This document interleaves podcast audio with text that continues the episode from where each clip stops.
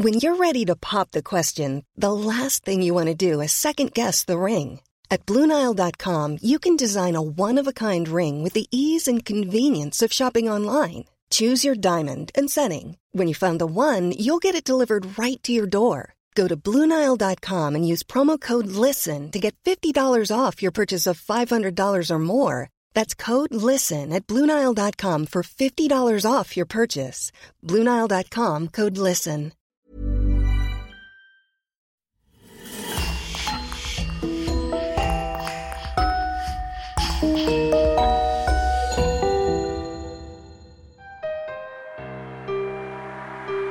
Bonjour et bienvenue à tous pour une nouvelle affaire criminelle. Avant de commencer, permettez-nous de dire un grand merci à notre club élite de Patreon et à Christophe Vellens qui sponsorise ce podcast. Si vous souhaitez vous aussi vous impliquer un peu plus dans la réalisation de ce podcast et écouter tous nos épisodes bonus, rendez-vous sur patreon.com slash le coin du crime ou sur la chaîne YouTube du même nom en cliquant sur le bouton rejoindre. Merci. Et on commence. À l'approche de l'an 2000, beaucoup de sectes apocalyptiques se sont mises à préparer leur départ vers une autre dimension. Dans cette lancée, entre octobre 1994 et mars 1997, 74 personnes ont trouvé la mort sur deux continents différents, l'Europe et l'Amérique du Nord. Les victimes ont toutes péri de la même façon. Brûlées dans des incendies et placées en cercle dans des chalets. Elles étaient suisses, canadiennes, françaises ayant pour seul point commun l'appartenance à la secte de l'ordre du Temple solaire. Pour les différentes polices des trois pays, commence alors une longue et éprouvante enquête pour percer la vérité, alors que tout tend à croire qu'il s'agirait de suicide collectif. Durant leurs investigations menées à tâtons dans un univers parallèle et complètement inconnu, les policiers découvrent les coulisses d'une puissante organisation aux tendances ésotériques et suicidaires, un véritable business très rentable, orchestré par deux puissants gourous. Joseph Dimambro, un ancien bijoutier provençal, et Luc Jouret, un médecin homéopathe belge, deux anonymes au parcours douteux devenus en un rien de temps des dieux pour leurs disciples. L'ordre du Temple solaire reste à ce jour l'une des plus grosses affaires de dérive sectaire à la fin du XXe siècle. L'arnaque à grande échelle, le crime organisé, les nombreuses cérémonies théâtralisées et un rocambolesque transit sur la planète Sirius constituent le socle de cette organisation criminelle qui s'est toujours targuée d'être à but non lucratif et d'agir pour le bien commun. Comment tout cela a-t-il commencé? Comment les adeptes ont-ils été enrôlés? Qui se cache réellement derrière la façade bien vernie des deux gourous emblématiques, Jody Mambro et Luc Jouret? Je vous propose de faire un retour sur les traces et l'origine de cette secte singulière qui n'a pas fini de faire parler d'elle, même 26 ans après.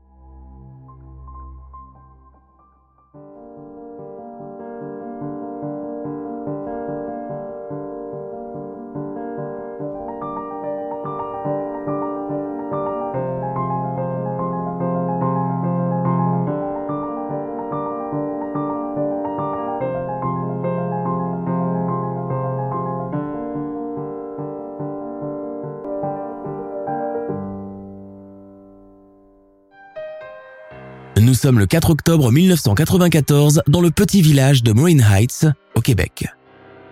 Les pompiers de la commune voisine viennent d'être alertés pour un incendie qui se propage dans l'un des chalets du village. Quand ils arrivent sur les lieux, il est malheureusement déjà trop tard pour maîtriser quoi que ce soit. La maison est en cendres et tombe en ruine. Les policiers, appelés en renfort, arrivent pour faire les premiers constats. Outre les importantes pertes matérielles, ils découvrent dans les décombres cinq cadavres carbonisés, dont celui d'un bébé. Pour l'instant, repérer l'origine du feu est primordial. Au premier abord, tout laisse à penser qu'il s'agit d'un incendie accidentel déclenché par une bonbonne de gaz ou un radiateur. Sauf que...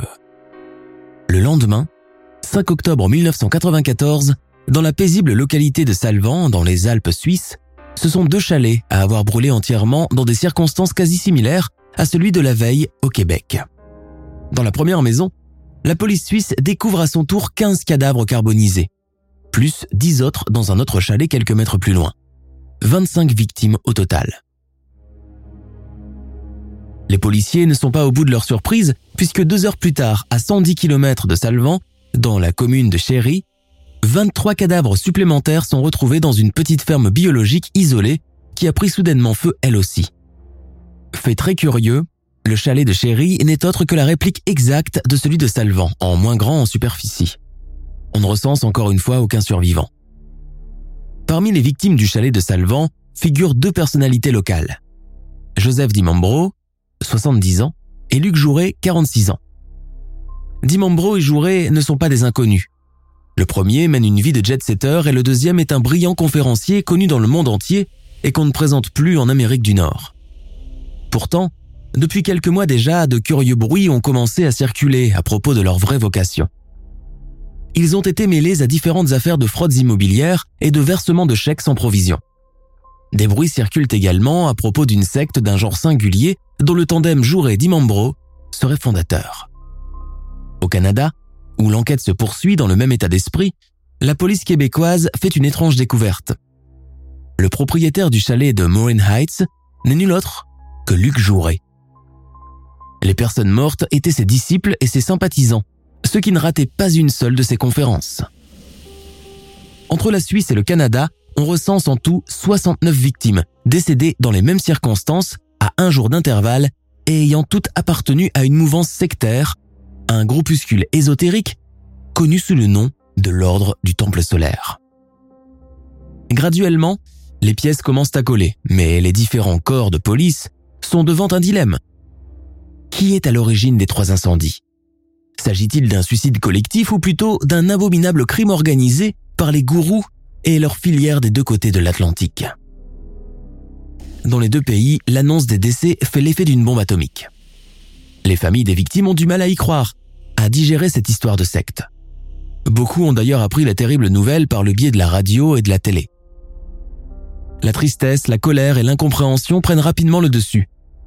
Les victimes étaient des personnes saines d'esprit, des familles et des couples aimants, unis, équilibrés, visiblement sans souci, et occupant tous des postes plus ou moins importants dans des domaines aussi variés que les finances, les banques et l'industrie. Comment ont-ils pu tomber dans ce piège et entraîner leurs enfants avec eux dans cette folie? Et les enquêteurs vont de surprise en surprise, plongeant de plus en plus dans le macabre. Dans les chalets de Salvan, de Chéri et de Moenheis, ils retrouvent tout un arsenal composé de restes de capes blanches et noires, rehaussés d'un crucifix brodé en fil d'or, de perfusions, de fioles, de dispositifs pour mettre le feu, de revolvers, de somnifères et d'antidépresseurs.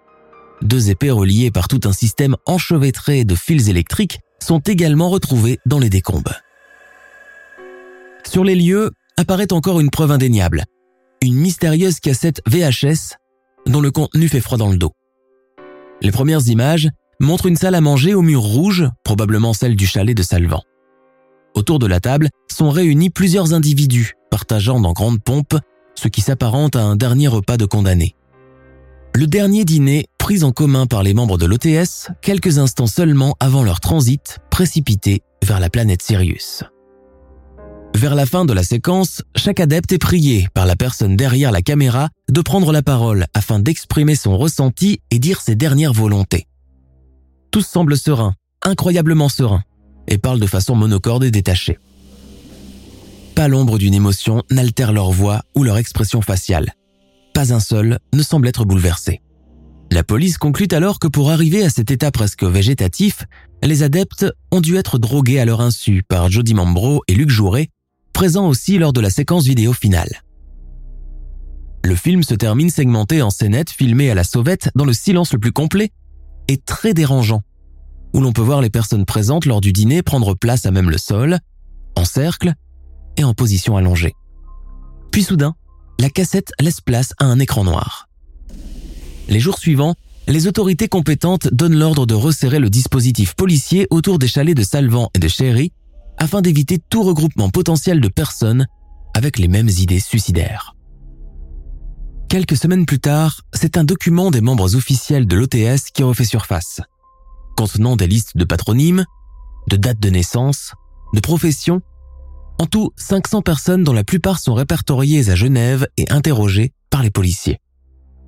En parcourant la liste, les autorités relèvent également le nom de deux policiers français et ceux de la femme et le fils d'un skieur de renom, les Vuarnais.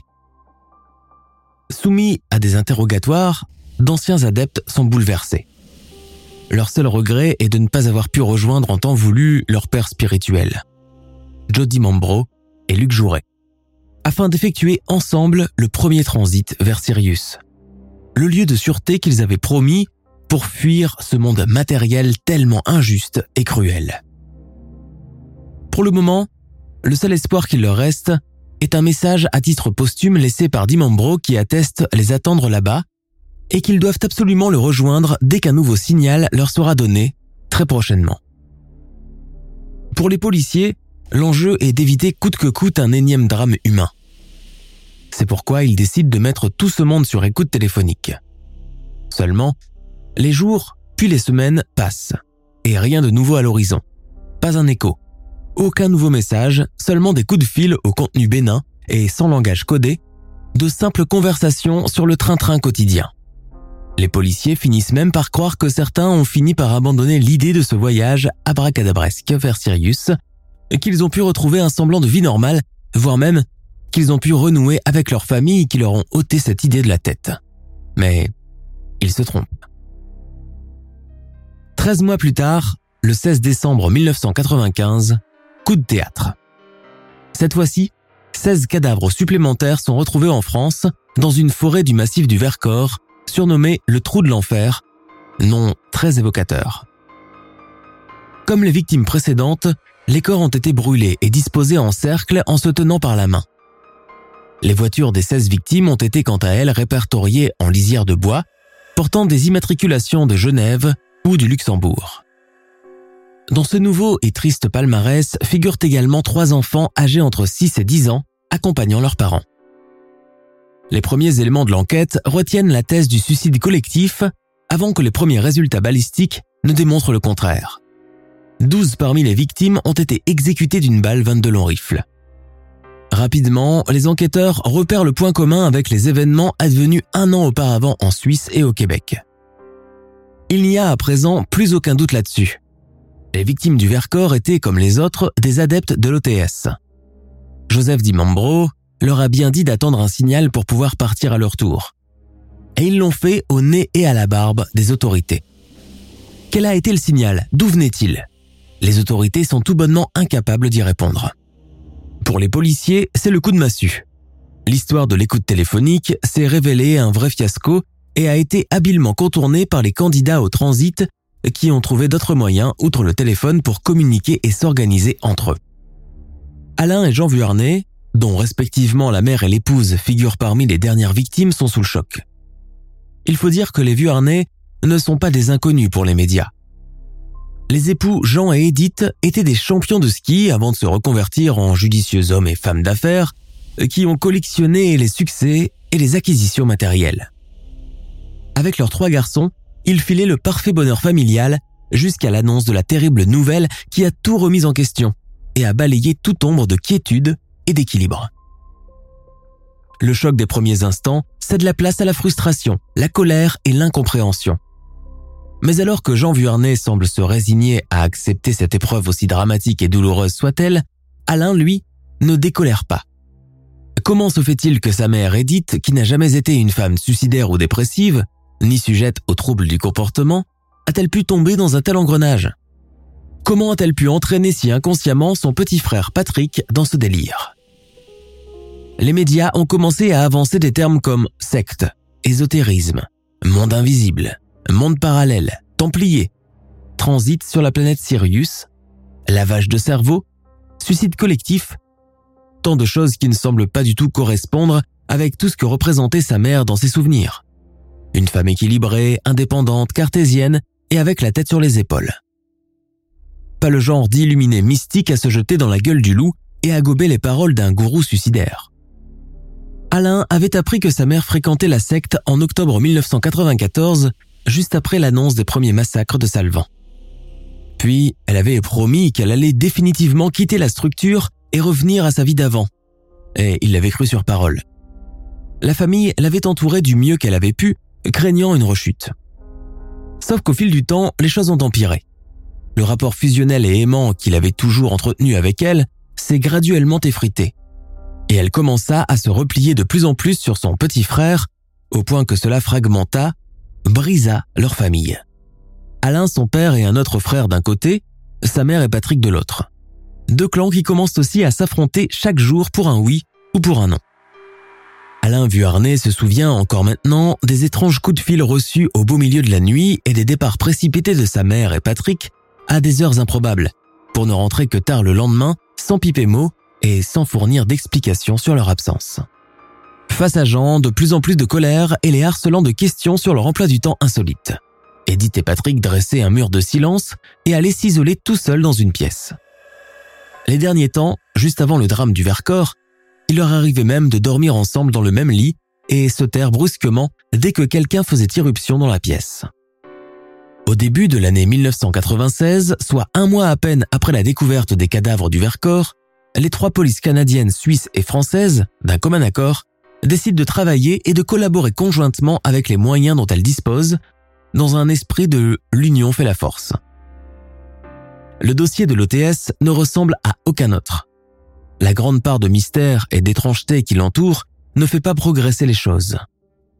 Dès le départ, ces policiers tellement terre à terre, tellement accoutumés aux crimes visibles, aux malfaiteurs lambda, aux enquêtes classiques et linéaires, se sentent comme projetés dans l'inconnu, dans un monde parallèle, auréolé de mystères et de parts d'ombre dont ils ignorent absolument tout. Par où commencer les recherches? Sur quoi faut-il se baser? Comment éviter une autre catastrophe humaine? De leur côté, les médias, friands de ce genre d'affaires, en font leur chou gras.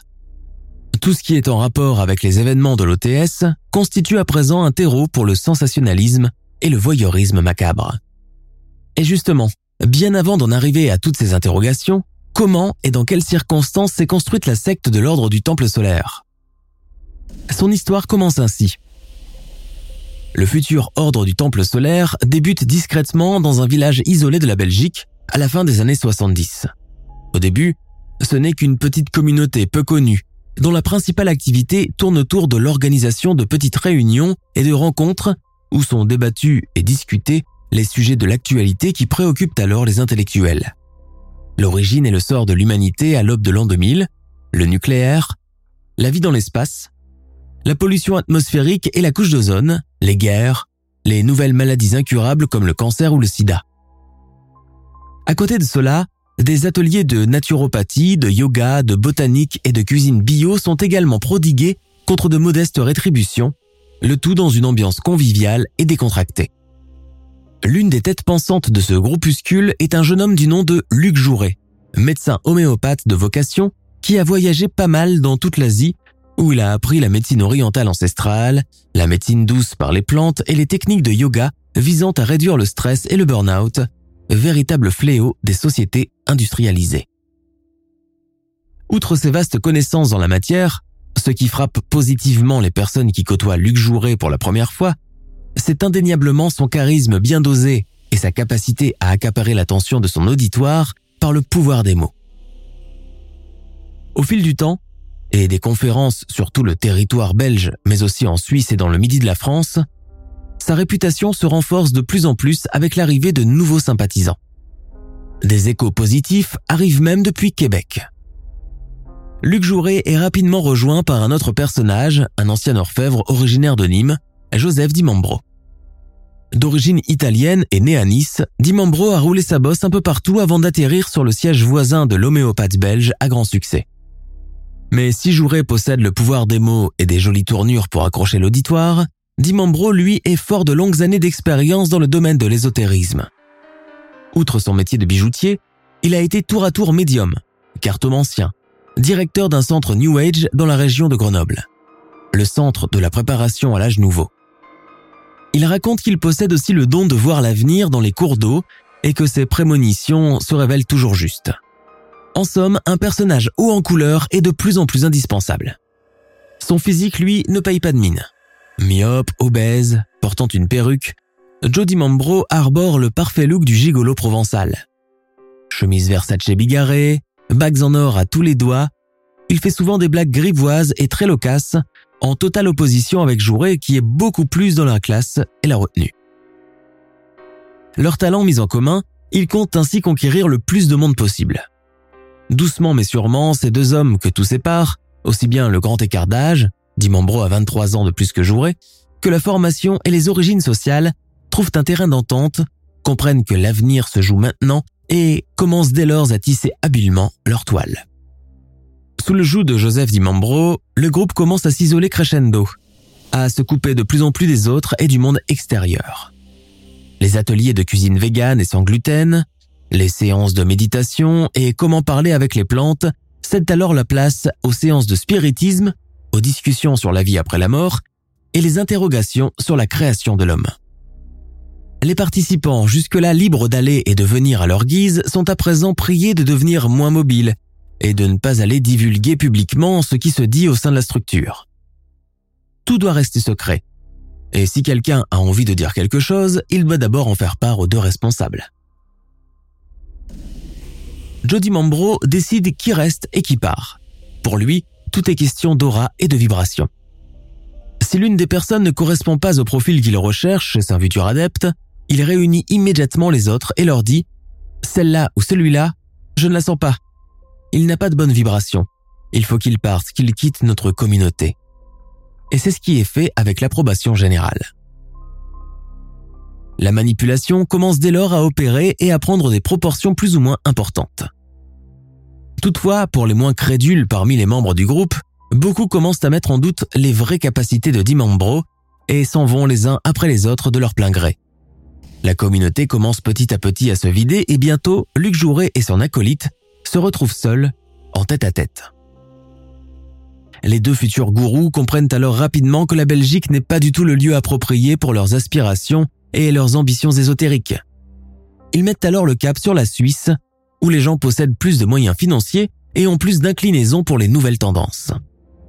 En 1984, une nouvelle petite communauté se rassemble autour des deux acolytes dans la ferme des Rochettes, située à Chéry dans le canton de Fribourg. Ici, ils mettent les premières bases de ce qui sera dans quelque temps le socle de leur future secte, initialement l'ordre chevaleresque de tradition solaire. Jouret et Dimambro font alors l'acquisition d'un chalet magnifique qu'ils meublent dans un pur style kitsch.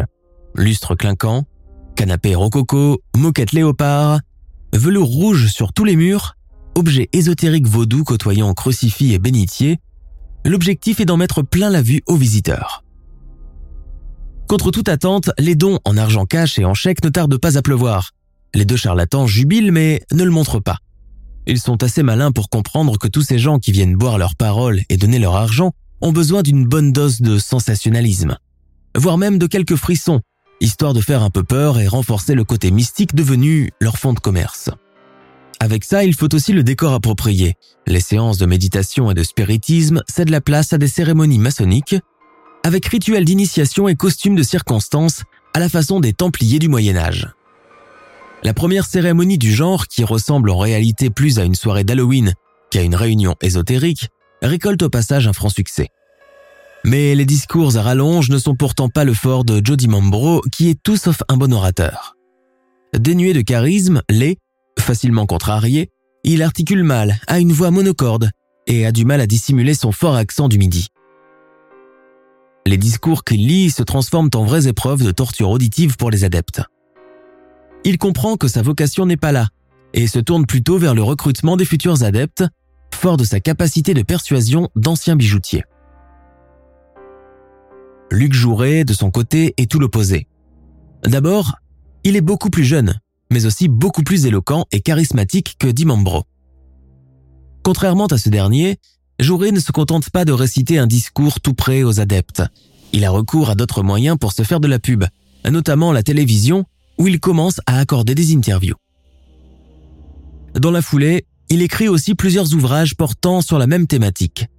Les origines de la vie extraterrestre, la vie après la mort, l'hypnose et les NDE. Il s'accorde lui-même des titres notamment celui de conférencier international en sciences de vie et son succès arrive grâce au bouche à oreille. À partir de là, Luc Jouret commence à donner des conférences à succès, regroupant à présent entre 400 et 600 personnes.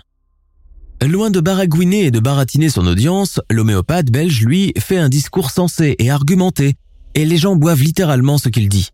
À la sortie de chacune de ces rencontres, on pouvait entendre distinctement Quel type épatant ce docteur Jouret Quelle éloquence Quel charisme En un laps de temps restreint, les succès de Jouret couplés au marketing de comptoir de Dimambro deviennent une sorte de moyenne entreprise sur fond de quête spirituelle de soi. Des centaines de personnes commencent à affluer et beaucoup proposent même de participer financièrement pour lancer le mouvement. L'un des adeptes ira même jusqu'à verser aux deux gourous un don d'un million de francs suisses, soit l'équivalent de 620 000 euros actuels, une somme astronomique. D'autres suivent l'exemple en cédant des parts d'héritage, et pour les plus démunis, carrément leurs épargnes. Au terme de quelques mois, les caisses de la communauté deviennent archipleines. Le nom de la fondation change alors de nom et devient Golden Way, avant de devenir définitivement Ordre du Temple solaire OTS en 1985. Dans la charte de la fondation qui en passant est également approuvée par les autorités suisses, l'un des articles stipule Promouvoir le rapprochement de la science et de la théologie pour permettre à l'homme de prendre sa vraie place dans l'univers en redécouvrant le sens des valeurs réelles. Bien gentil et joli tout cela. Au nom de la fondation, les deux gourous font l'acquisition de plusieurs chalets dans la localité de Salvan, connu pour ses stations de ski UP, mais aussi des appartements à Genève et à Zurich, dans le seul but d'abriter les activités de la communauté. C'est pour redonner du sens à sa vie et travailler sur son développement personnel que Thierry Huguenin, jeune prothésiste dentaire originaire de Bâle, commence à assister aux conférences de Luc Jouret. Complètement subjugué par le personnage et par ses enseignements, il commence à suivre de près le calendrier de ses déplacements et ne rate plus aucun de ses meetings. Contacté en aparté par l'homéopathe, qui n'a pas manqué de remarquer son intérêt, Thierry est gracieusement invité à rejoindre l'un des chalets de l'OTS. Fin 1985, Thierry vend sa maison, quitte son travail, direction Genève, où une toute nouvelle vie l'attend. Il est alors persuadé d'appartenir à quelque chose d'exceptionnel, de grandiose, avec une poignée d'autres personnes privilégiées comme lui. À son arrivée dans l'une des maisons de la communauté, Thierry Huguenin est accueilli chaleureusement par Jocelyne, la femme de Jody Mambro, qui s'occupe de l'installer dans ses nouveaux quartiers. Tout de suite, le jeune homme se sent bien dans ce nouvel environnement. Avec lui, il y a une vingtaine d'autres personnes, hommes et femmes, suisses et québécois pour la plupart, réunis par le même amour de la nature et pleinement convaincus de faire quelque chose d'extraordinaire en plantant des fruits et légumes bio. Dès le lendemain, Thierry est mis dans le bain. Il assiste pour la première fois aux cérémonies qui revêtent désormais plus de panache et s'inspire de celles des Templiers et des Chevaliers de la Table Ronde. Joseph Dimambro se proclame alors grand maître et théâtralise de plus en plus ses cérémonies d'un genre particulier. Le costume tient une place d'importance. S'inspirant des guerriers médiévaux, les gourous mettent à disposition des adeptes de majestueuses capes blanches ou noires rehaussées d'un crucifix pour la modique somme de 700 euros. Que cela ne tienne, ils paieront pour les avoir. En portant une cape, le sentiment d'appartenance n'est que plus renforcé et vous élève au rang d'élu. Les adeptes sont alors sujets à des visions, habilement orchestrées par les gourous. Tour à tour, ils assistent, tétanisés, à la résurrection du Christ, qui se manifeste lors d'une des premières assemblées nocturnes réunissant une soixantaine de personnes sous fond de brouillard et de musique céleste. La volonté de marquer les esprits par l'aspect théâtral des cérémonies occupe désormais tout le temps de Jody Mambro, qui veut à chaque fois pousser les choses dans leur paroxysme. Ses disciples, il les convainc qu'ils font partie d'une élite, de quelque chose de prestigieux, et qu'ils sont chanceux par rapport au genre humain. L'engrenage commence.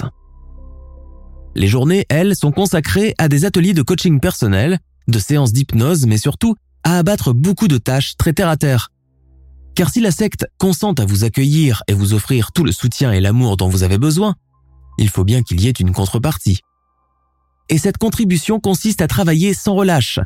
Les femmes dans la cuisine, les hommes aux travaux d'aménagement, de plomberie, de jardinage et d'entretien des domaines de l'OTS. Sur ordre des gourous, la communauté doit manger exclusivement ce qu'elle récolte dans ses potagers. Et tout aliment ou produit d'entretien qui vient de l'extérieur est scrupuleusement inspecté stérilisé et lavé au moins 20 fois avec de l'eau de javel, par crainte des mauvaises énergies. Mais ce n'est pas tout. Ils ont ordre de confier tous leurs biens à Dimambro et Jouret, en espèces ou sous forme de legs et de biens immobiliers. Le tout est de travailler pour le bien de la communauté. L'emprise des gourous sur les adeptes est telle qu'ils pourraient les convaincre de faire n'importe quoi. Luc Jouret recrute lors de ses conférences, prenant les futurs adeptes en aparté, faisant mine de s'intéresser à eux, leur posant des questions sur leur vie personnelle, leur profession, leur origine, histoire de cerner leur classe sociale et bien évidemment leur potentielle rentrée d'argent. De son côté, Dimambro flaire aussi les bonnes affaires, les grosses fortunes familiales en vrai chasseur d'héritage. Certains lui donnent procuration sur leur compte courant, d'autres lui confient la villa d'une mère ou d'un père vieillissant. Et Dimambro accepte tout, bien trop content de se faire entretenir par le gratin de la bourgeoisie genevoise, prête à tout pour rester auprès de lui. Quant aux couples mariés qui arrivent à l'OTS, il prend soin de les séparer et organise de nouveaux mariages cosmiques basés sur des vibrations. Oh, un tel est mieux assorti avec une telle. Organisons-leur un mariage cosmique. Et c'est ainsi que de nombreux couples se sont vus déchirés et séparés à jamais. Jody Mambro profite aussi de ce sombre commerce et érige autour de lui tout un harem de maîtresses. Parmi elles, il jette son dévolu sur la jeune Dominique Bellaton, qu'il féconde en direct avec une épée devant tout un parterre d'adeptes, convaincus qu'ils viennent d'assister à la divine conception. L'épée en question contient tout un système permettant de créer l'illusion d'être habité par quelque chose de mystique et d'avoir des pouvoirs surnaturels. La réalité, bien sûr, est tout autre. Dominique Bellaton tombe enceinte de Dimambro de la façon la plus naturelle qui soit, mais à l'OTS, la réalité dépasse largement la fiction. La petite Emmanuelle naît en 1982 et sera déclarée comme l'enfant cosmique. Pour ce fait, il lui sera interdit de marcher sur le sol, d'être en contact direct avec les autres, de ne manger que des aliments sélectionnés et préalablement stérilisés à plusieurs reprises, et surtout, elle sera affublée à longueur du temps d'un casque de cosmonaute pour la protéger des mauvaises énergies ramenées de l'extérieur par les autres. Retirée à sa naissance de sa mère Dominique Bellaton, la petite Emmanuelle est confiée à Jocelyne, la femme de Dimambro, la seule habilité à la toucher, la laver et à l'alimenter. Jody Mambro l'appelle affectueusement Doudou. À partir de 1990, l'ordre du Temple solaire érige désormais la mort comme la seule porte de sortie, la seule délivrance pour les adeptes. Pour la première fois, le transit par le feu est évoqué lors d'une des cérémonies nocturnes du vendredi. De nouveaux adeptes ont fait entre-temps leur entrée dans la structure, dont Eddie Duharney et son jeune fils adolescent Patrick. Pour ses fidèles, logeant à l'extérieur du chalet, un mot de passe. Buffet froid leur est confié pour chacune de leurs visites. Des soirées thématiques, les soirées des apparitions, sont à présent organisées à tout moment. Un coup de fil avec un simple buffet froid, et l'adepte laisse tout en plan pour se précipiter au siège de la secte, muni de sa cape à 700 euros et de son épée cachée dans le coffre de sa voiture. Au cours de ces fameuses veillées, des phénomènes de lévitation et d'apparition ont lieu, habilement orchestrés dans les coulisses par des techniciens à l'aide d'hologrammes et de trucages. Sur l'estrade d'honneur, dans un tourbillon de fumée et de musique cosmique, Jody Mambro entonne son speech. En vertu des pouvoirs dont je suis investi, je trace un cercle de protection autour de cette sainte assemblée, et par l'entité qui m'habite, j'appelle l'ange de l'heure et la divinité planétaire. Thierry Huguenin, toujours aussi fervent disciple, devient également une espèce de bras droit pour Jody Mambro, qui le harasse de travail manuel, mais en fait aussi son chauffeur à titre personnel. Tous les jours, l'ancien prothésiste doit conduire son maître à Zurich afin de rencontrer les maîtres de l'invisible, dans une prétendue galerie souterraine tenue secrète. Thierry ne verra jamais le lieu de ces rencontres, toujours sommé de stationner très loin. Ce n'est que plus tard qu'il saura que Dimambro allait y rencontrer sa maîtresse du moment, non pas dans une galerie souterraine, mais bien dans un luxueux appartement. Atteint de douleurs lombaires, de plus en plus lancinantes, Thierry est quand même envoyé avec un couple originaire du Québec, les Lepage, pour réaliser les finitions du chalet que la secte vient d'acquérir à Chéry. Pourquoi payer de la main-d'œuvre, puisque des adeptes peuvent le faire, et à titre gracieux Mais depuis quelque temps déjà, Thierry commence à avoir des doutes quant à la bonne foi de Dimambro et de sa clique de favoris. Maintes fois, il les a conduits dans des enseignes de luxe et de joaillerie pour faire leurs emplettes de Noël. Plusieurs fois par an, il les a déposés à l'aéroport car ils partaient en voyage en Égypte, en Italie et aux États-Unis, des virées de luxe largement payées grâce aux cotisations généreuses des autres adeptes, tandis qu'eux devaient rester sur place pour planter des potagers bio, récolter des légumes, refaire la tuyauterie, réparer des radiateurs, faire les courses. Thierry n'est pas dupe. La secte s'est tout bonnement payé leur tête depuis des années, de lui et tant d'autres, et c'est sans langue de bois qu'il fait part de ses réflexions à ses amis québécois. De toute façon, dès qu'on aura terminé la job, Martine et moi nous reparterons à Québec. Il est hors de question qu'on continue, confie Marc Lepage à Thierry. Je ne compte pas continuer non plus, dit Thierry. Mais quand Jody Mambro apprend que le couple compte quitter la secte et que de surcroît, Martine Lepage est enceinte, il est foudrage.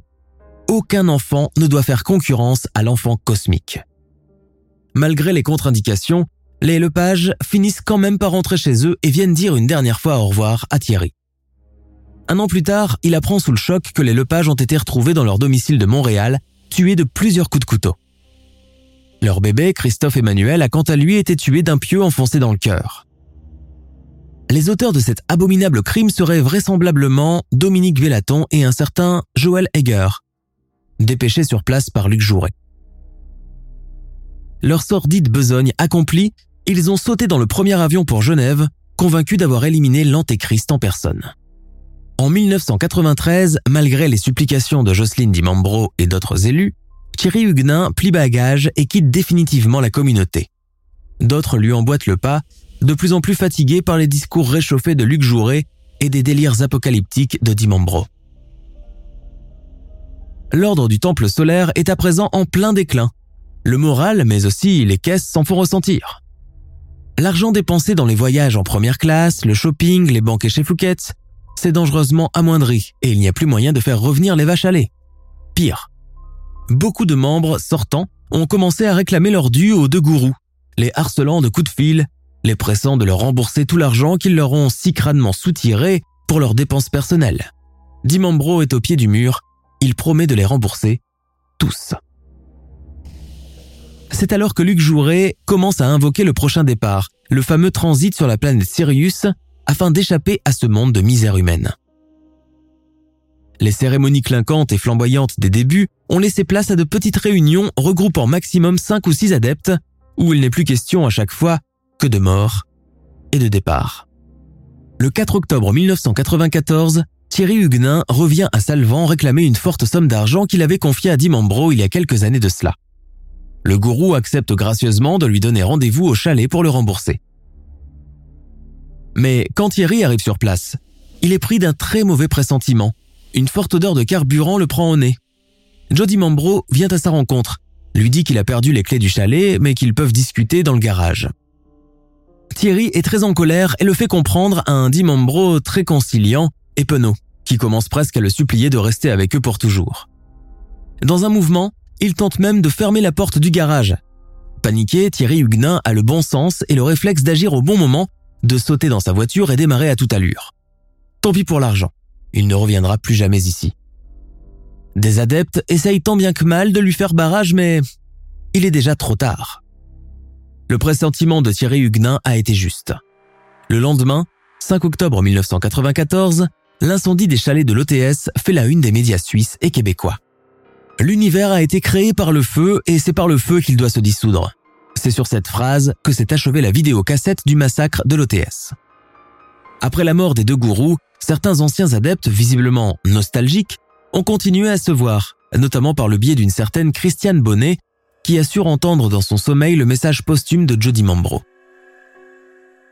Elle réussit à convaincre et entraîner avec elle 15 autres anciens disciples dans un bois du massif du Vercors dans la nuit du 15 au 16 décembre 1995 pour un deuxième et dernier transit.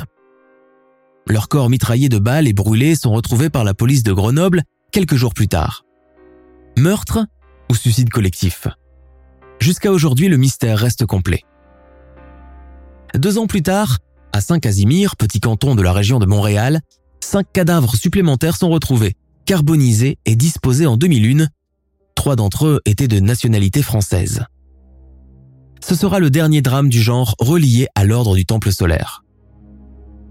En France, un mystérieux personnage, Michel Tabachnik, ancien médium et chef d'orchestre philharmonique, mais surtout fervent membre de l'OTS depuis ses débuts, est suspecté d'avoir aidé les gourous à organiser les massacres et d'être même derrière les effets spéciaux lors des cérémonies.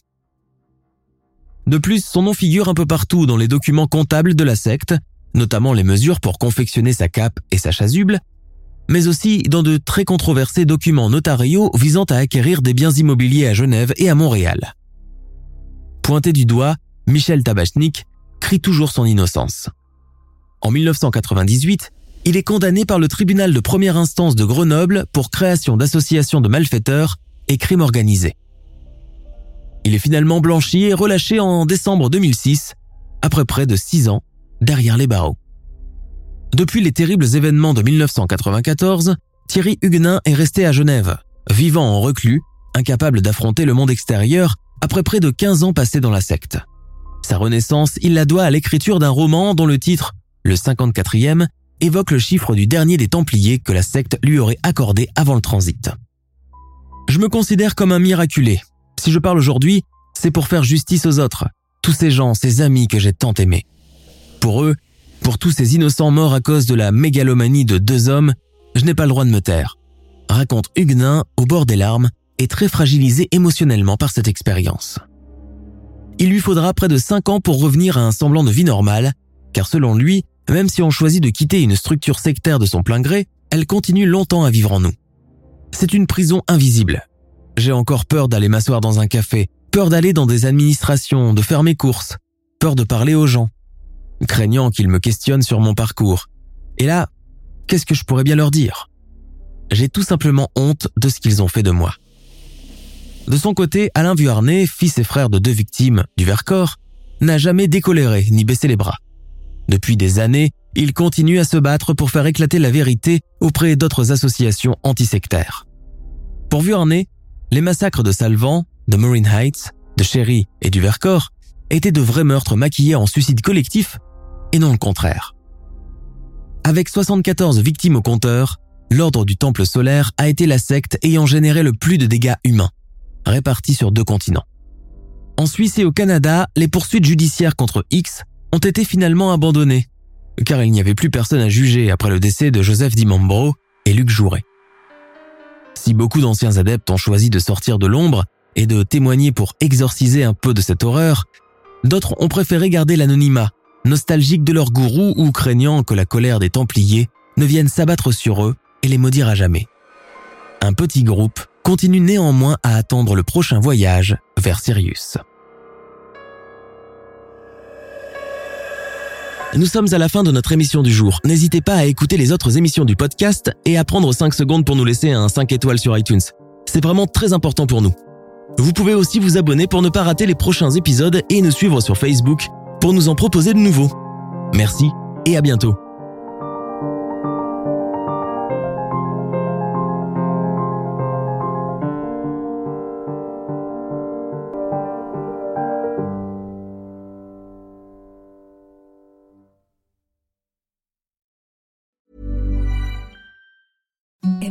Service softest sheets you've ever felt. Now imagine them getting even softer over time. That's what you'll feel with Bowl and Branch's organic cotton sheets. In a recent customer survey, 96% replied that Bowl and Branch sheets get softer with every wash. Start getting your best night's sleep in these sheets that get softer and softer for years to come. Try their sheets with a 30-night guarantee. Plus, get 15% off your first order at bowlandbranch.com. Code BUTTERY. Exclusions apply. See site for details. Hi, I'm Daniel, founder of Pretty Litter. Did you know cats tend to hide symptoms of sickness and pain? I learned this the hard way after losing my cat, Gingy. So I created Pretty Litter, a health monitoring litter that helps detect early signs of illness by changing colors, saving you money and potentially your cat's life. Pretty Litter is veterinarian developed, and it's the easiest way to keep tabs on your fur baby's health right at home. Go to prettylitter.com and use code ACAST for 20% off your first order and a free cat toy. Terms and conditions apply. See site for details.